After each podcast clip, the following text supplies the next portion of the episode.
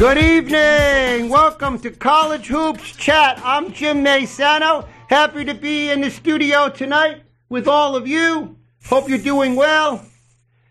Hope you enjoyed the Super Bowl yesterday. I thought it was kind of a weird game. Didn't love it myself, but since this is a college basketball show, we will not talk about the Super Bowl. I got lots to talk about tonight. Number one, great guests. We have Pat Kennedy, great Pat Kennedy, as many of you know. Pat used to coach at Iona College, right down the road, and Pat also um, coach at Florida State. He's going to give us a call today uh, in about uh, eight minutes. We also have a call from uh, a reporter that covers Fordham Rams basketball. We never cover Fordham on the show. Unfortunately, we wanted to, but they started late. They didn't have really a good season, but now they're making a coaching change. Sam uh, Basil calling up, who's a reporter covering Fordham. That should be fun. All right, I got to get a couple things in before Pat Kennedy. Iona, five and three. Iona, they haven't played in 51 days. December 23rd was the last game. They're going to play Friday night against Manhattan. Uh, they're supposed to play Wednesday, canceled against Niagara. So Friday, Saturday, they're playing Manhattan at home. Uh, and then they're going to, that's the first two of 10 games in 20 days. Iona's going to play every other day to get some games in because they've only played eight games. Uh, so Iona, uh, good luck this weekend against Manhattan. St. John's, red hot, 13 and 7, six in a row, seven out of the last eight. Beat Villanova last week, the great Villanova, 70 to 59. Beat Providence over the weekend, 92 uh, 81. Uh, they have six games left scheduled in the Big East. They got a real shot at the NCAA tournament. We're excited about that. As you know, I'm a big St. John's fan. They still got games with Butler, Xavier, DePaul, Villanova, Providence, Seton Hall. But, you know, they can get three, uh, three or four wins out of that schedule. Um, so, you know, hopefully they can get three, four wins. There'll be something like 17 and 9. And I think St. John's will then go to the NCAAs with a team nobody's going to want to play.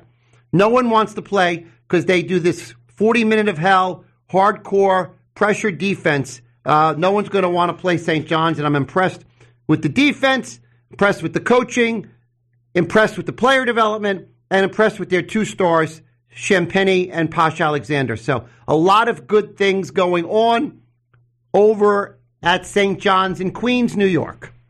All right, next. I watched the UNC Duke game on Saturday night, right? The, the best rivalry in college basketball. Kind of down this year, right? Uh, Duke looks like they may not even make the NCAA tournament. Uh, North Carolina may. They're on the border. But um, it was a good game. But here's what was weird. I heard Seth Greenberg uh, talking about it on the radio this morning. It was like a scrimmage. Like when you go into Cameron, the Cameron Crazies at a Duke home game, it's bedlam in that arena. Uh, Seth Greenberg was saying, as an assistant coach and as a reporter, it's like the hair stands on the back of your of your head up, stands up on the back of your head, like it's a the excitement uh, and the moment in that gym is like off the charts. And uh, it looked like more like a scrimmage, you know, without the fans, without the emotion, without the drama. Um, it was a weird game, but uh, it was 91 87. UNC got a nice win. Freshman Caleb Love, who's really good and getting better all the time, scored 25 points.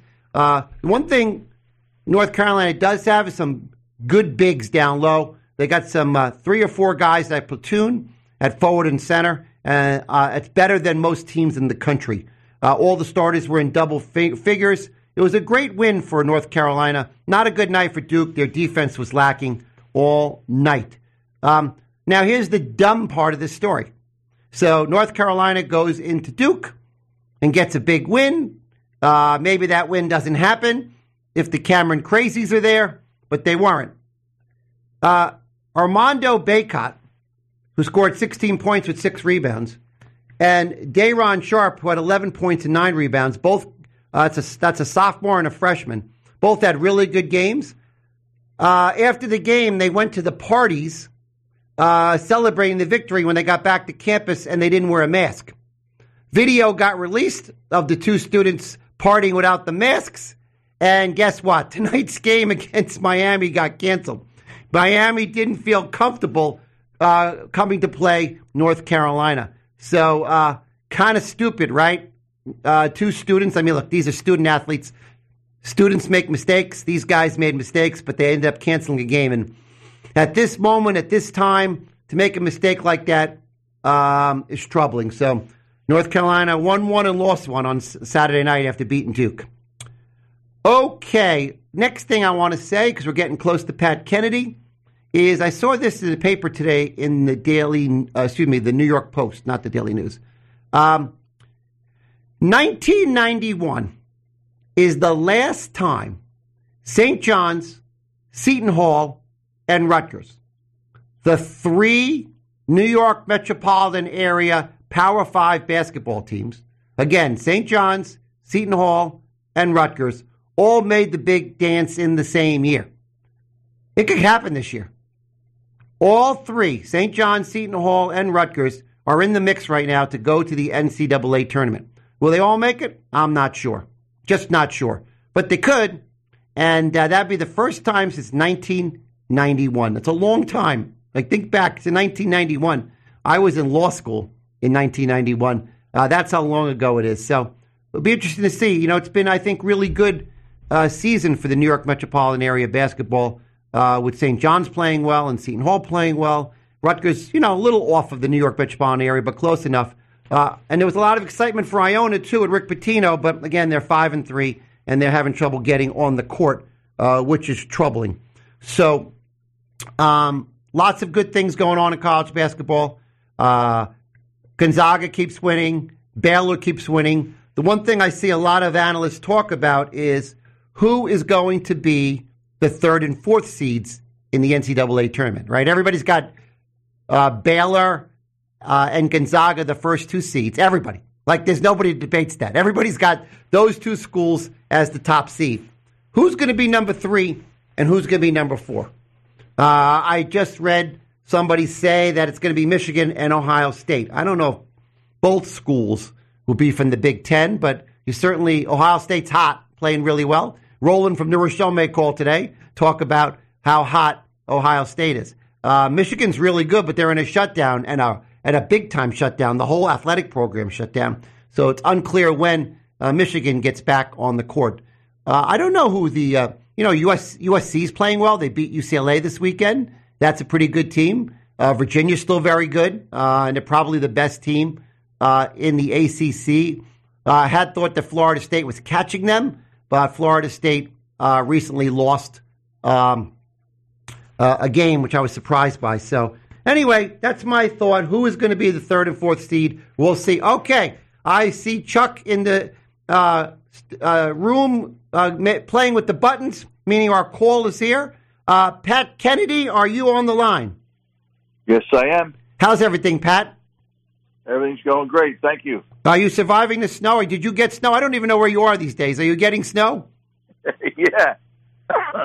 My wife works at Ursuline in New Rochelle. Oh, wow, that's and, great. Uh, yeah, we're right up here in uh, Westport, Connecticut. So we're only about 30 minutes north of New Rochelle. And my wife's family is still in New Rochelle as well. So, uh, so we are well located in Westchester as well as Southern Connecticut. Well, I know your brother-in-law. He actually tech, he sends text to me for advice to my radio show, Joey Blaney.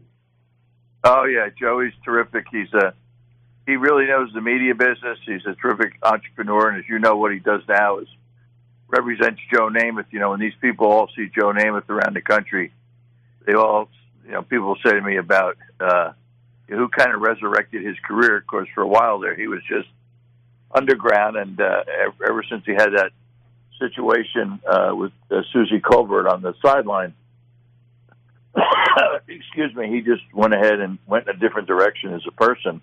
And now you see him on TV all the time, and Joe Blaney uh, needs to take a lot of credit for that. Absolutely. Well, he went to Iona Prep with me as well. He's two years behind me in Iona Prep. So we're going to start with that, Pat Kennedy. So I went to Iona Prep, class of 1981. We had a very good basketball team my senior year. Uh, our star, who was red hot in the Catholic high school tournament, I think it earned him a scholarship uh, under you at Iona College. That was Tom Foley. Everybody, my buddies all say, ask him about Tom Foley. So I'm asking you, Tom Foley, what was it like coaching our friend? Well, Tommy was an incredibly hard worker. Uh, you knew whatever he did in life. I know he always wanted to be a fireman. He went on to do that and be a very successful one. Uh, he was very driven, very honest. You know, when a guy's a hard worker and he's driven and he's honest, those are three pretty darn good qualities. I don't care what you do. Sure. Uh, you know, whether you try to become a U.S. senator, run a deli, or you become a fireman. So Tommy had all of those qualities uh, that I knew was, was certainly going to do him well, and that that's really based on what he learned at Iona Prep, and then when he came to Iona College and, and kind of played for us. So uh, he he was tough. He, I mean, he and he played every day against some awfully good players. Absolutely. So I'm not so I'm not so sure if Tommy had gone to another school or a school a little bit below us that he wouldn't have been a 32 minute a guy you know star on a team. Quite Sure. frankly, I really mean that. He was, Uh, yeah, but he he had was- he had one great moment. We had a six overtime game at Fairfield University, one of the longest games in the history of college basketball. Uh, Rory Grimes had played all six uh, overtimes plus a regular game, did not have one turnover in all that time. And uh, the game winner came from Tommy Foley when he drove down the left side and banked it off the glass, which he had a great bank shot for a lefty, and that and that won a game for us. So, so he had his moments and uh, got his degree and has had a wonderful life, and he's he's a good man. Interesting, very interesting. So I know my friends will be very happy to hear that story about that bank shot that beat Fairfield. Uh, we all love Tom Foley. When, you know, at Iona Prep, you know, he was a tremendous athlete, but he was kind of humble about it. And everybody in the school liked Tom Foley because he was a he was a great athlete, but b he was a nice guy. And that you know he's one of the most popular guys in our class. Yeah, Tommy. Yeah, Tommy was never over the top. He, he never acted like a big shot. He was a hard worker. Uh, he just did all the right things, and, and I could see that. I mean, it, that's just the type of person he was. That's why he's had so many great friendships and people respect him. So, uh, yeah, that's exactly who Tommy Foley is. All right, guys who are listening from my Iona Prep class of 1981, we got it from the coach about our buddy Tom Foley. Next question, coach. Um, I'm sure this is going through your mind, uh, uh, watching what's going on in college basketball right now. What's it like for these coaches to keep their teams together uh, during a shutdown? They're facing so many issues psychological, getting enough practice time. Wh- What are some of the things uh, you you think would be a struggle for you? Yeah, I'll tell you the toughest thing, and I'm, Coach Pitino would talk about the same thing, is you know basketball is a game of flow. Uh, it's a game of motion. It's a game of being connected. You know, you cut back door and I throw you a bounce pass, you catch it, you lay it in. You come off a screen, I throw you the pass right in your hands where you- you're ready to shoot it. Uh, on the defensive end, we trap somebody, we steal the ball. I mean, there's so many aspects of basketball where where everyone needs to be connected sometimes just two guys, three guys, four guys, and then ultimately five guys. So it, it, it is a game of feel, and uh, and it is a game of flow. So if you're not playing games, so so you take that plus game preparation, what happens in a game, the coaches coaching the game. We're going to change defense. We're going to go to zone. We're going to go to man. If you don't have the consistency of all of that uh, that you can work on on a daily basis, you lose it. So this this idea of just I think the Miami North Carolina game got canceled tonight. Yes. I was looking forward to watching that, and it's like, man, that's just got to be incredibly tough for Roy Williams. I mean, they they actually need to beat Miami. That's a very important win. Jimmy Larranaga has done a great job down there, but he needs some wins. And then all of a sudden, you turn around and you can't play. So the inconsistency of practice, I think, what it does is that you almost got to keep your fingers crossed. You know, so let's say Fairfield's next game is St. Peter's. They just got to prepare for St. Peter's and hope that their kids can execute the game plan. That's the most important thing. Coach, what about keeping the kids' heads right during a shutdown? What do you think some of the challenges you would have had there? Very challenging. Um, we were really hands on. If you remember when we were at Iona, uh, we were very a close. We were a close knit group, not just as players and coaches, but to the community of New Rochelle. The one thing that I was huge about, and I did it in Tallahassee with Florida State and, and Chicago with DePaul, I always thought it was very important that your basketball program should be connected to the community. You know, you do Special Olympics, you do things with churches, you do things on Community Day. Uh, you stay connected to the community. I always thought that was extremely important. Um, and and to do that, you you know, you got to be with your guys all the time. It's got to be one of those things where you are connected. And my son is now the assistant coach at Holy Cross. You know, I, I often tell him, Joseph, you know, stay in touch with your guys. If you can't get physically over there to be with them because of Corona, you got to call them. You got to check in. What's going on? How you guys doing? What's happening? So, and and Rick's got a great staff, uh, as you know, at Iona. Sure. Uh, and and and Rick is like that. But Rick got the Iona job. He he jumped on recruiting like he was back at BU and he was 28. Sure, I, know. I heard stories about him. He was on the phone for Yeah. three days straight. Yeah, he's just says he's got one speed. And Rick can coach. He can coach. He can recruit, and he and he understands the whole package. So that that's what's extremely important. The fact that you know you you got to keep your kids connected, and you got to keep your coaching staff connected to your players. And you you can see that in the NFL, and you can see it in the NBA. It's the same thing. When coaches, and I'm sure Rick would tell you, lose trust and connection to your players, you're in tough shape. you know? no, I could see that. Yeah, absolutely, Yeah, absolutely. Yeah, just in tough shape. So that's what you got to do. Even in college, it's We- extremely important. We saw it yesterday. That that team likes to play for Bruce Arians. He's a great guy, and the, the players love him. Uh, you could see that that team loved their coach. Yeah, and if you take a look at Bruce's background, college, you know where he's coached in the NFL, and and, and he's a smart guy. It's like Phil Jackson, you know, winning all the championships with Michael Jordan. He, I I went to a number of practices that they had when I was at Chicago at DePaul. I, we would go and watch the Bulls practice. I mean, Phil Jackson would let Michael Jordan kind of semi-run practice.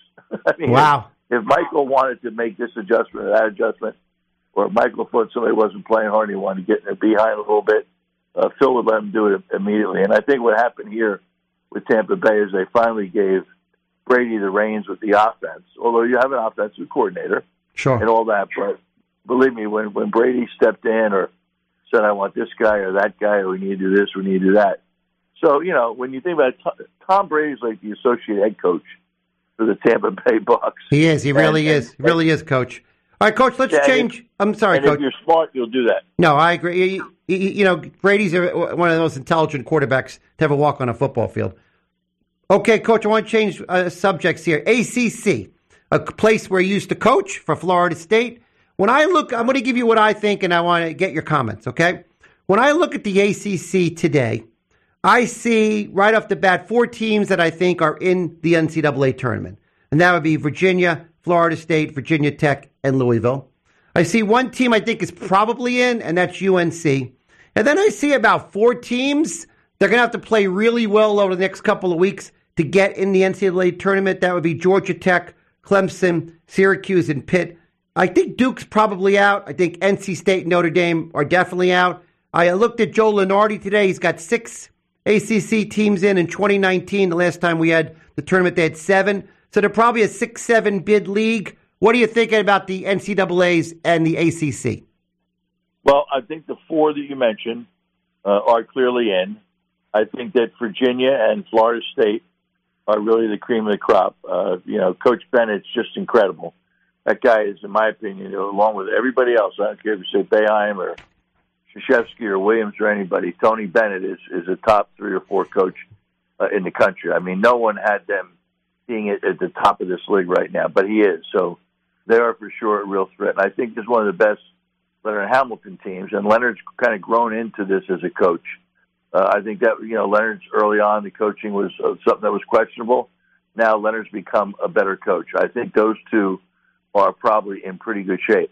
I think the, the group you said in the middle, you know, like like Pitt and uh, Georgia uh, Tech. were- yeah, Georgia Tech, they're really still on the fence.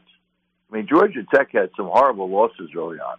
Yes. And a lot of times when you get down to this, and I worked with the NCAA committees when I was coaching, uh, a, a lot of it is, is kind of, you know, the eye test.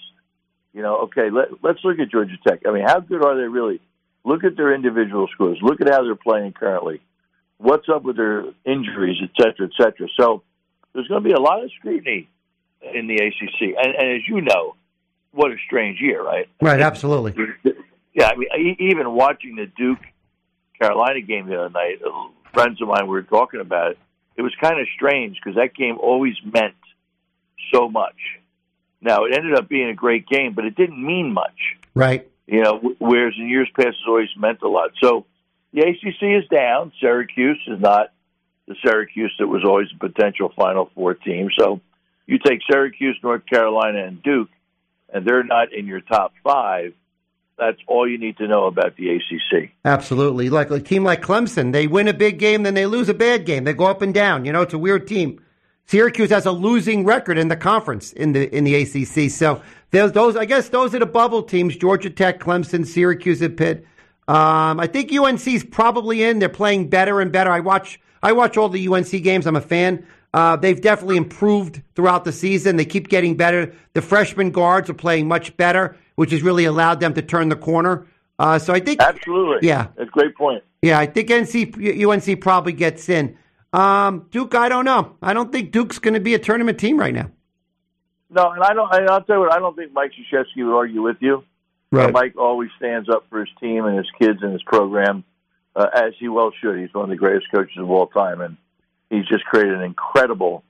You know, aside from just people don't understand, there's there's the coaching, then there's developing a program, right? Sure. I mean, what Mike's done at Duke, people don't remember before Mike got there, and Bill Foster was the coach. They had a kid by the name of Ernie Banks, or excuse me, Eugene Banks out of Philly, and they were finally starting to get better. But you never thought of Duke as a top five team. No, definitely not. And and since he's been there, it's like automatic. You, you kind of put them in that, that category. So I think they're out, and I think Mike knows that, uh, which will make him more motivated for next year. I, Uh, I agree. to have Duke on my schedule for next year, but uh, he's such a competitor. But anyway, yeah, Carolina. I, that's what I'm saying. I feel bad for Roy Williams. He needed to win this game tonight. This is an important game for him, Absolutely. and it was take and it was taken away from him. So that's a shame. Kind of crazy because the two kids being dopey. Um, Coach, one quick question. I think this is it. We're going to have we're going to the commercial break, but um, when I watched the game Saturday, Duke uh, UNC, um, I kind of said to myself, UNC got a four point win. They may not get that win if the Cameron crazies are there. Do you agree with that? Oh, absolutely. Yeah. That's that's a great observation. The Cameron Crazies there. I've coached at Duke a number of times. They're worth at least eight points. Okay, there you have it. I agree with you. All right, Coach, that's the last word. We'll give one more call with you in about a month, Coach, to talk about the NCAA tournament. How about that? Great to be with you guys. Enjoy it. Thank you so much, Coach Pat Kennedy. We're going to the commercial break, folks, and then we'll be right back to finish up our second half of the show.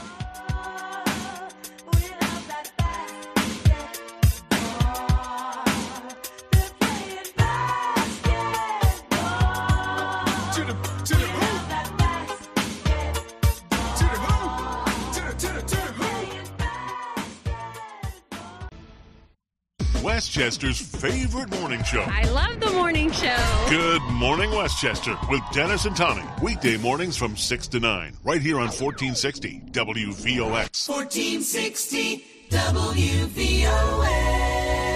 They're playing basketball.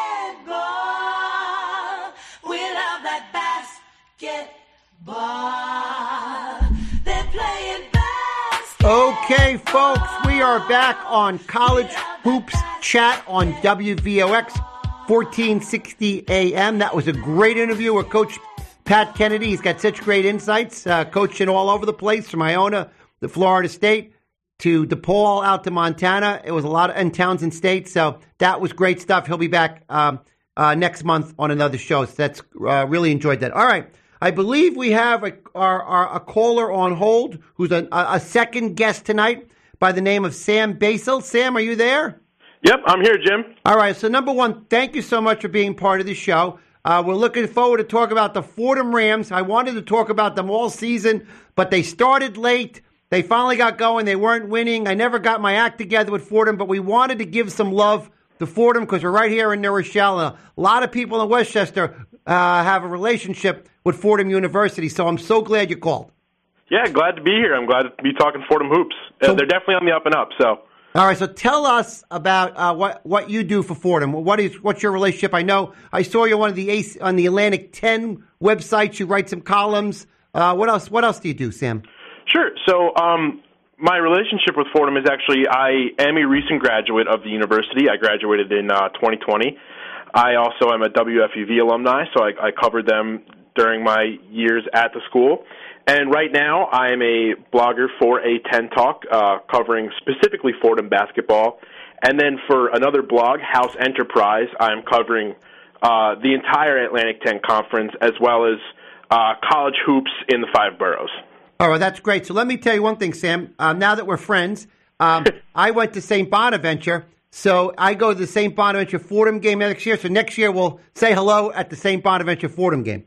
Yeah, I look forward to it. All right, sounds good. All right, so you probably are one of the best people to be on the show today. Talk about Fordham. Now, so we've had, believe it or not, we've had callers call the show to talk about the Fordham Rams. Now, you mentioned that you felt the program was on the way up.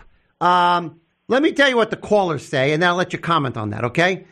they say that um, Fordham probably doesn't belong in the A10.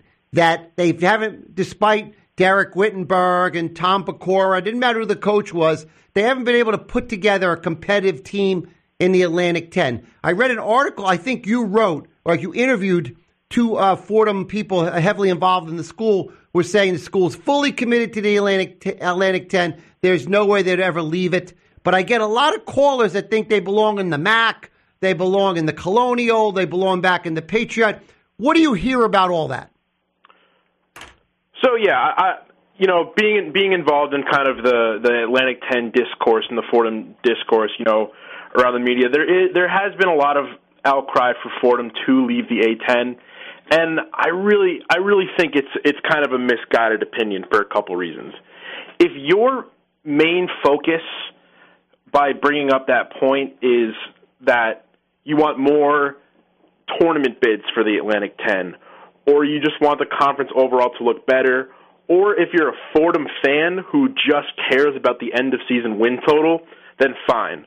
Put Fordham in the in the MAC, put Fordham in the Patriot League, and they'll win more games.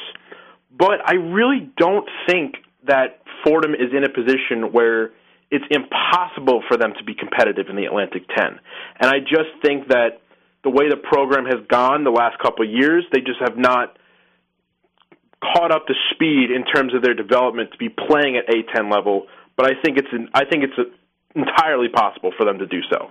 And I think you know in the current era under Mike DePaoli as interim head coach in these last three games, I think we've seen glimpses of that. Well, you got to win on Saturday. I saw the Fordham Rams got to win against LaSalle, right? Yes, we did get we did get a big win against LaSalle, and I think that's really emblematic of what Coach DePaoli has been bringing to this program. Fordham has had, you know, under Jeff Neubauer, I think, especially at Fordham and during his time at Eastern Kentucky, he really focused on elite defense, and we've seen that for the past couple of years. Last season, Fordham was actually in the top 10 in the country in terms of defense. They were usually only averaging around 54, 55 uh, allowed points per game. And their main problem right now is, you know, as tenacious and as pressing as they are on defense, they just don't have the shooters to back that up. So even if they're getting a win, it'll be a 55 54 win. But I think now you're seeing a lot of the development of these shooters uh, under DePaoli against, especially against LaSalle, where they went 47% from the field and shot a season high and scored a season high 76 points. So I get your point, and I've seen, I you know, I see three or four Fordham games every year because it's so close. I'll drive over to see a college basketball game. They clearly were a pretty good defensive team the last few years. I didn't realize they was ranked quite as high as you just said. That's pretty impressive. Yep, But ninth he- in the country, I believe. Yeah, well, he's a defensive coach, there's no question. Um, he wasn't a good recruiter. That's that's that's for sure. Um, and look, it only takes one coach to turn around Fordham. Look, you had some pretty good ones like a Pecora or a Whittenburg, where I thought maybe they could turn it around. So you know, one thing you hear about Fordham is the facilities are old. They can't really build out. You know, they're still locked in uh, campus wise in the Bronx, and that's kind of true. But then again, St. John's is playing well, uh, and they're pretty much locked like Fordham. They don't, they can't build out. I don't think Seton Hall has so much better facilities. I mean, they're better than Fordham, but um, so you know, one coach could turn Fordham around, um, and all of a sudden they're you know all of a sudden they're 500 team in the A10, and then maybe they get a little better and they're more competitive. Uh, uh, maybe even a chance to uh, get in the NCAA tournament someday. But I do think, having said all that and agreeing with you, I think that the history of Fordham in the A10 has showed me that that's a really big lift for a coach to come in and do that. No, you're you're totally right. It, it, it is a big lift given their history and their past season performances, but I really think it's I think it's a lift that can be made with the right coach. One thing that you brought up with Jeff Neubauer about his, you know, kind of lack of ability to bring in top recruits, I I think when you look at the Atlantic 10 and look at some of the recruits that have been going to some other schools in the conference, they're they're definitely guys that Fordham could have grabbed but just did not have the ability to because Jeff Neubauer wasn't as effective of a recruiter. Um, if I had a dollar for every single Bronx-based recruit that went to another Atlantic 10 school instead of Fordham, I'd probably have paid off my student loans from Fordham right now. Absolutely. You know, you look at guys like Kobe Brea on Dayton, even going back to a couple years, uh, Scoochie Smith, who also played at Dayton, Malachi Smith – who is now recruiting to Dayton, who went to high school about a 10 minute drive away from Fordham, they're coming into Rose Hill Gym on a, as as the away team, and they're selling out the arena. Right. So I think this new coach, whoever this new coach will be, along with maintaining that that strong defensive mindset that Jeff Neubauer put in place, if you can bring in the right recruits and know how to recruit locally, I think Fordham is going to be a competitive team in the Atlantic 10. Listen, there's no question, Sam, that a team like Fordham has to get players that play for a particular system, um, and then it's all about player development. Once you get them there, like look what Coach Anderson has done in a year and a half at St. John's. He has a system. It has been successful at three or four colleges. He's you know taken three teams to the NCAA tournament. Now he's at St. John's. He has a system. He recruited guys, a lot of them locally for the system, and here they are beating Villanova last week. That's not a bad model for Fordham. No, I, I, I totally agree. I think Fordham should maybe not entirely copy the St. John's model, but follow them very closely. All And right. if, I, if I could bring up another school uh, that that I think Fordham should follow in the footsteps of, it's Bryant University, specifically with the methods of Jared Grasso. Um, in terms of their head coaching, in Fordham's head coaching pursuit, Jared Grasso has been one of my top candidates, but from my sources at Bryant, it looks like that's not going to be the case because Jared Grasso has put the time and effort in to turning this Bryant University team, which has kind of just been a you know a mediocre team in the NEC, to uh, not only a conference favorite but uh, a favorite to you know be the NEC's uh, representative in the NCAA tournament this year. I agree. And so that's been done through local recruiting and just you know developing and putting a solid system in place at the school. I'm a huge fan of Jared Grasso. He did a tremendous job at Iona College, uh, from Tim Cluess down to everyone that knows the program. And I'm very uh, uh, close following Iona College. With the, the everybody loved Jared. Uh, he, he had a shot at getting the Iona job if Rick Pitino didn't get it. Uh, I, I, I wondered about him for Fordham. Another name I hear uh, is Tim O'Toole. Have you heard that name? Yes, I've, I've heard I've heard Tim, you know, kind of been floating around. Uh, I think I think he'd be great. Um, but I'm just I'm just not sure if I'm just not sure if he's in kind of my, in my wheelhouse in terms of uh, Fordham coaches. All right. So Mike DePaoli, uh, who's the interim coach, does he have a chance, or is he probably doesn't have a chance? You know, it's a tough question. Um, before before Jeff Neubauer left the program uh, about a couple weeks ago, I was kind of thinking about who out of the current Fordham assistant coaching would be best to, you know, kind of step in, and DePaoli was my top choice out of Fordham's assistants. And I think these remaining games for him are going to be sort of a, uh, you know, a practical resume as these as these, you know, talks pursue for Fordham's head coach. But I I can't really see him taking the helm of the team. I think right now Fordham as a program and as a school wants to rebuild their basketball program. They want to make it you know, a well-known name, you know, both for the alumni and for Kern fans, and you know, being competitive with other schools like St. John's. So I think if you're Mike DePaoli, your main goal right now is to lay that foundation for a new head coach, and then once that new head coach comes in, step back and become an assistant and say, look, if you're coming here, here's what I can do. Here's what I can help you to do. All right. So, Sam, we're, we're coming up to the breaks. I got last question. I'm going to make a comment, ask you a question, and then you'll take us to, to the commercial break. Uh, and then you're going to be my Fordham guy going forward on the show. Sounds great. If I was going to hire a coach for Fordham, I'll tell you who I would hire Shaheen Holloway from St. Peter's. Uh, so, to, so I want you to A, address that, and let give me two other names that we should watch as next Fordham coach. Okay, so Shaheen Holloway, I think he's been great at, at St. Peter's. Um, he he led them to you know an 18 and 9 record last year, and I think you know he's got everything everything you want in a head coach. You know he's eh, specifically for Fordham's needs. He's a strong recruiter. He develops guards, which is exactly what Fordham needs, and I think I think they'll be exactly what they need to heighten you know kind of heighten their ceiling in terms of development. All right, we got the music going, so give us two names to watch, and then we'll say goodbye. All right, two names to watch: Luke Murray, assistant coach at at uh, Louisville University, son of Bill Murray, local guy, New York guy. He's he's a great recruiter and can develop uh, shooters. And this is a reach, but you know, if Fordham wants to spend the big bucks, maybe go out and get Steve Lavin, former former uh, head coach at St. John's. Excellent. All right, Sam, great job. We appreciate you being on the show. We're going to have you back again. Keep doing a great job covering Fordham basketball. Thank you so much. Thank you. night. Thanks. All right, folks, we're going to the commercial break, and we're coming back to the final segment of College Hoops Chat. With Whirlings, with radio's favorite morning team, Dennis and Tawny, and Good Morning Westchester. Weekday mornings from 6 to 9, right here on 1460 WVOX. 1460 WVOX. They're playing basketball.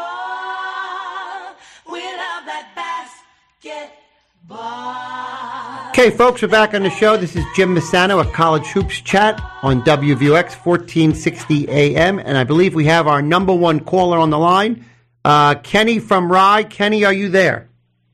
James, how we doing? How we doing? How's everything? Good, good. Thank you. Good. So Back I- after the snowstorm. Um, yeah, thank God. Another more snow coming apparently. So, Ken, I apologize that my St. John Red Storm, who I root for, beat your Providence Friars on Saturday.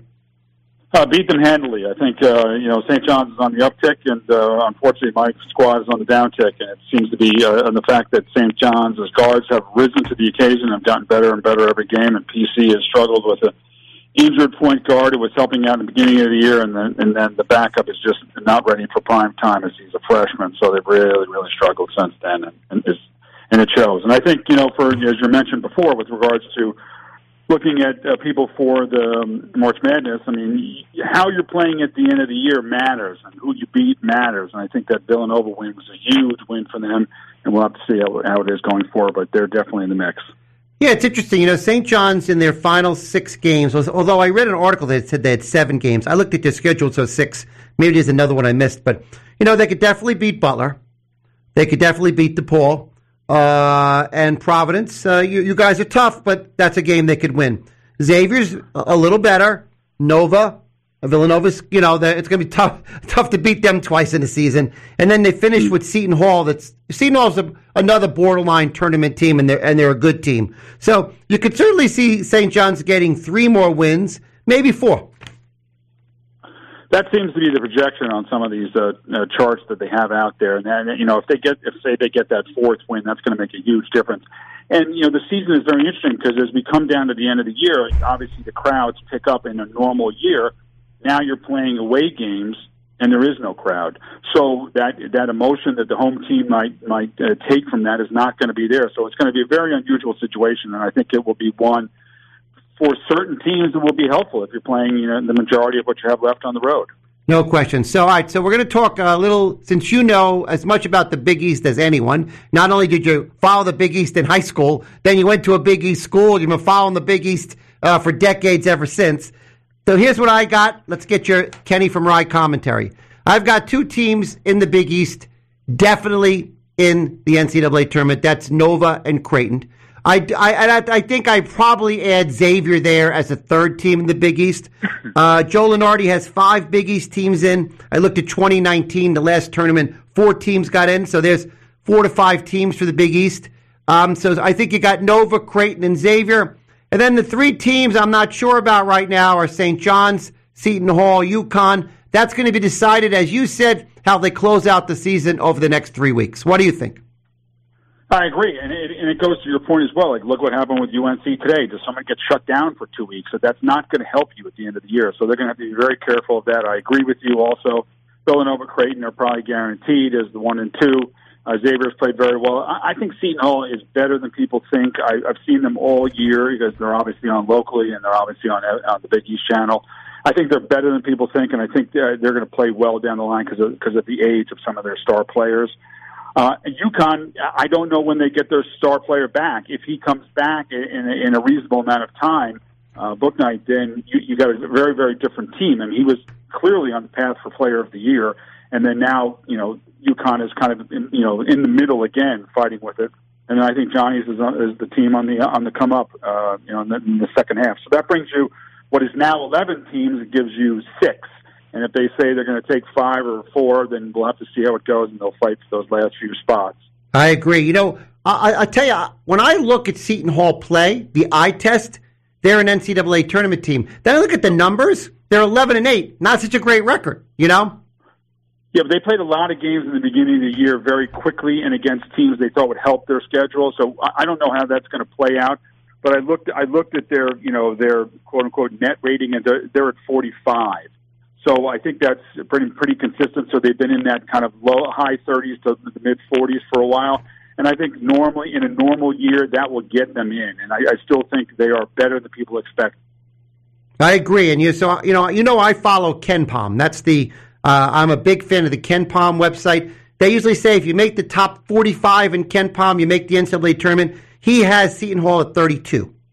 Yeah. So yeah, exactly, and I think that has, their ratings both offensively and defensively on that adjusted chart that he prints are very, very strong. And again, I like the fact that they've got some senior leadership in the shortened season that's going to make a difference. And uh, you see where uh, when they when they start to play well as a team from a perspective of really start to you know shoot the ball very well. Obviously, in this three point world, uh, they're very, very difficult to beat. Let's take a look as we're chatting where KenPom, Ken Palm, if you don't know, folks, that he has a website that has an algorithm, uh, computer based system where he ranks every single team in America every day. It's kind of unbelievable.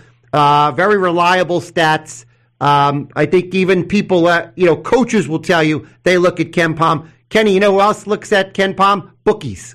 I've read that bookies, that's their number one source to set point spreads. How about that?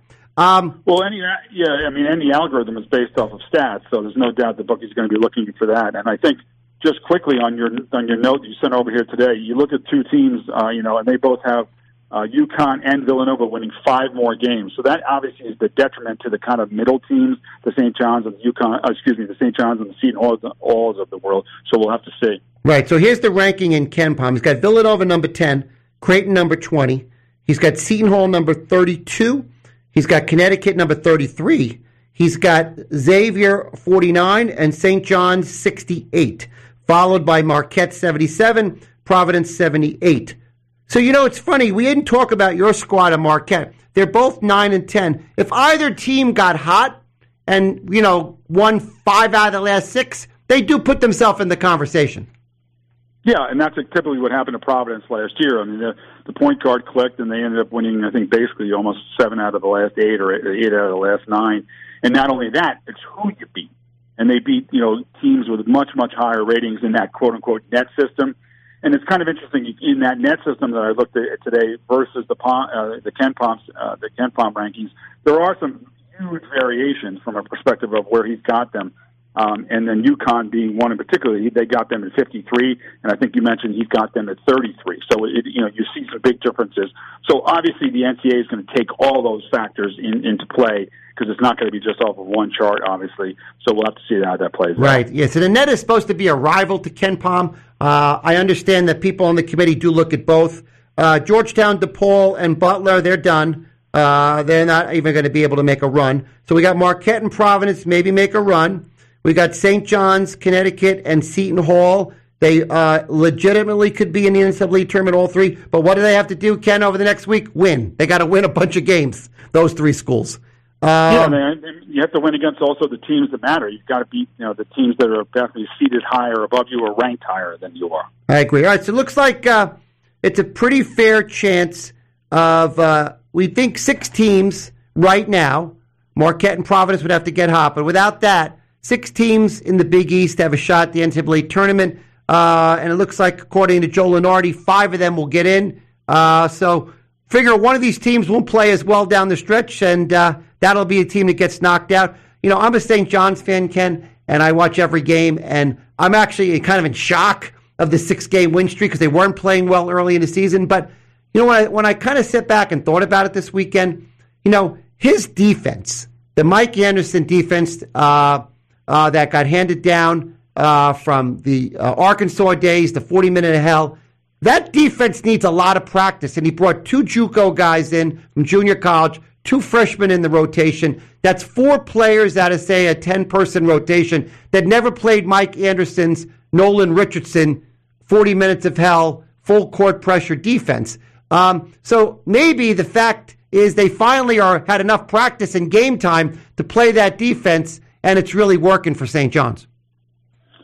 I, I, what I've seen is, is you, exactly as you mentioned, we've spoken about it a lot throughout the year, is practice. And how much did you get in at the beginning of the year when you got shut down? And then also in the middle of the year, have you taken advantage of when other teams were shut down? Did you take advantage of it? Mike is an excellent coach, as we all know, and I think he's taken advantage of some of the downtime that he's had for practice. And his two guards have stepped up. It's a question of who, who they are and when they step up. And if your guard play steps up in the second half of the year, you're going to you're going to play well and you're going to do well in, in the rankings. I think that's clearly what St. John's has done. Yeah, they really click. You know, Rasheem Dunn and Posh Alexander together is a terrific backcourt. Uh, uh, Champagnie is a terrific forward. Uh, rebounds, plays defense. He's leading the Big East in scoring. He's probably going to be first team All Big East. He's a really great player. And know it's funny, Ken? He might be the second best player in his family. His brother's on Pitt and might be a little bit better. How about that? Yeah, I know a nice lineage, and, and as you say, you know, from a perspective of where they were in the beginning of the year, when they looked very, very confused. I watched a couple of their games, and where they are now is a real credit not only to the coach but also the players and buying into. Because I have a feeling if you don't play defense on Mike Anderson's team, you don't play. I think that's for sure. And I think the JUCO guys had to learn that. They had to get their playing time by playing defense in practice. And I think both of them, who have really been a big part of this rally, um, are more um, and Cole. That those are the two that came. They were big time JUCO players. Dave now kind of fully became part of the team, both defense and offensively. All right, so St. John's, they just got to keep winning, and they're in. I don't. Uh, we'll see what happens. UConn really needs their star back. Uh, we both think Seton Hall is probably going to be there. All right, Ken, great job as always. I appreciate the call. I appreciate it, James. Good talking to you. Talk to you next week, hopefully. Thank you. Thank you, Kenny from Rye. All right, I'm Yeah. Jim Massano. Bye-bye. College Hoops Chat. Great show. Thank you, everybody, for being part of the show today. Hope you enjoyed it. We'll be back next Monday night, 8 o'clock to 9 o'clock, College Hoops Chat on WVOX. Bye bye.